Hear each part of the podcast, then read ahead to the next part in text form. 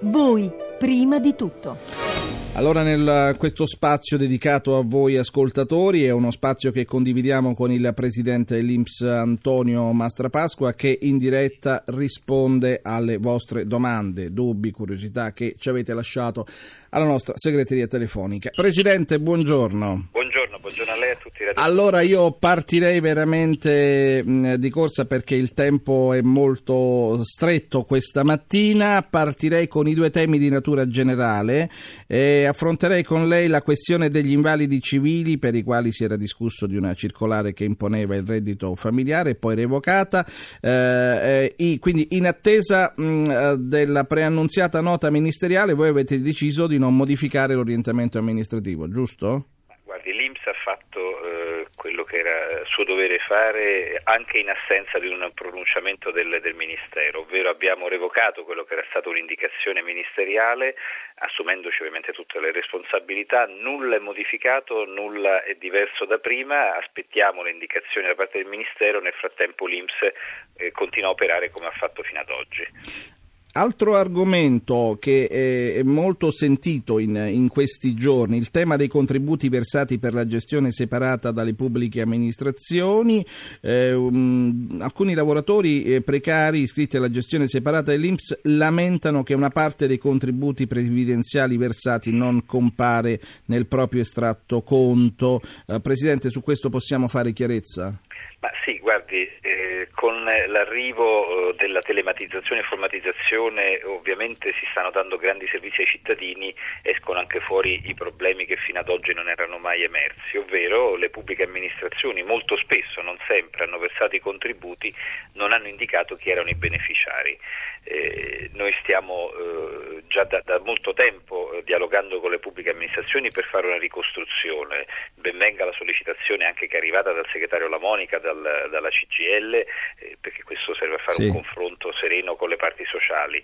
Eh, noi stiamo impegnati, siamo impegnati, stiamo cercando di trovare quale può essere la soluzione. Immaginiamo che le amministrazioni sono tantissime, ma è chiaro che bisogna dare una risposta chiara e certa alle persone che hanno lavorato presso questi enti. E allora veniamo alle domande dei, no- dei nostri ascoltatori. Partirei con Mirella da Pescara, eh, dipendente statale del classe 1951. Dal primo gennaio 2013 raggiunge i 35 anni di contributi. Eh, quando potrà andare in pensione? Eventualmente con delle penali? A quale decurtazione andrà incontro? Dunque, dai dati forniti, sempre tenendo conto dell'attuale legge, eh, signora Mirella potrà andare in pensione tra 5 anni quando avrà raggiunto l'età di 66 anni e 7 mesi, che raggiunge prima invece della pensione anticipata che viene successivamente. E quindi è Lorenzo, è la volta di Lorenzo, il nostro ascoltatore, che è un operaio edile, 57 anni, 34 anni circa di contributi, lavoro a tempo determinato, 18 mesi su 18. Vorrei sapere quando può andare in pensione e che valore hanno eh, i suoi contributi. L'età anagrafica richiesta per la pensione di vecchiaia era prima fissata a 65 anni ed è stata elevata dalla riforma delle pensioni che l'ha portata a 66. A questa occorre poi aggiungere l'incremento della speranza di vita calcolata dall'Istat. Per effetto della riforma, quindi per la pensione di vecchiaia, nei primi anni di applicazione il possesso dei requisiti è 66 anni nel 2012, 66 e 3 mesi dal 1 gennaio 2013 al 2015. Quindi con le attuali regole il signor Lorenzo potrà andare in pensione tra 9 anni nel 2021 a 66 anni.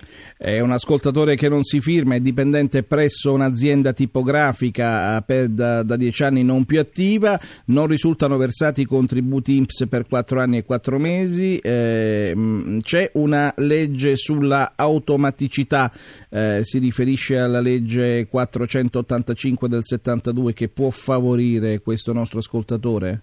Sicuramente la, questo ascoltatore potrà sicuramente ricorrere all'articolo di legge che cita sull'automaticità delle prestazioni e sicuramente questo potrà favorirlo. L'ascoltatore però dovrà dimostrare l'esistenza del rapporto di lavoro con documenti certi relativi agli anni dove non risultano versati i contributi e saranno utili ai fini del conseguimento dei requisiti minimi per il diritto e il calcolo della pensione. Dovrà presentare tutto quanto ovviamente con un'apposita denuncia all'Inps. Eh, Paolo da Venezia, quesito sui bancari esodati nel corso del 2012, quali sono compresi appunto conto nei 65.000 salvaguardati. L'Inps non ha ancora provveduto ad erogare il fondo per gli esodati, alcuni di questi e quindi sono senza stipendio dal 1 agosto 2012, altri dal 1 ottobre. Chiede appunto Paolo entro quanto l'Inps sarà in grado di procedere a questi pagamenti mensili corso di compilazione la cosiddetta graduatoria per le, de, definire la salvaguardia entro il primo contingente dei 65.000. Il Ministero del Lavoro insieme all'Inps sta definendo il documento che a giorni sarà eh, reso pubblico. Ricordo che dopo questo primo scaglione altri 55.000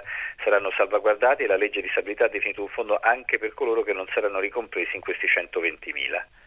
Grazie Presidente, noi la ringraziamo di essere stata con noi questa mattina e di aver risposto a alcune delle tantissime domande dei nostri ascoltatori che puntualmente eh, dire, eh, riempiono la nostra, in, in maniera buona, positiva la nostra segreteria telefonica. Le auguriamo buona giornata e buon lavoro. Grazie a lei. E intanto ricordiamo ai nostri ascoltatori che il nostro numero per lasciare i vostri messaggi, che poi noi gireremo come ogni consueto ogni venerdì al Presidente dell'Inps Mastra Pasqua, è il seguente 06 331 72 790, ripeto 06 331 72 790, lasciate le vostre domande, i vostri dubbi, le vostre curiosità, insomma noi cercheremo di soddisfare il più possibile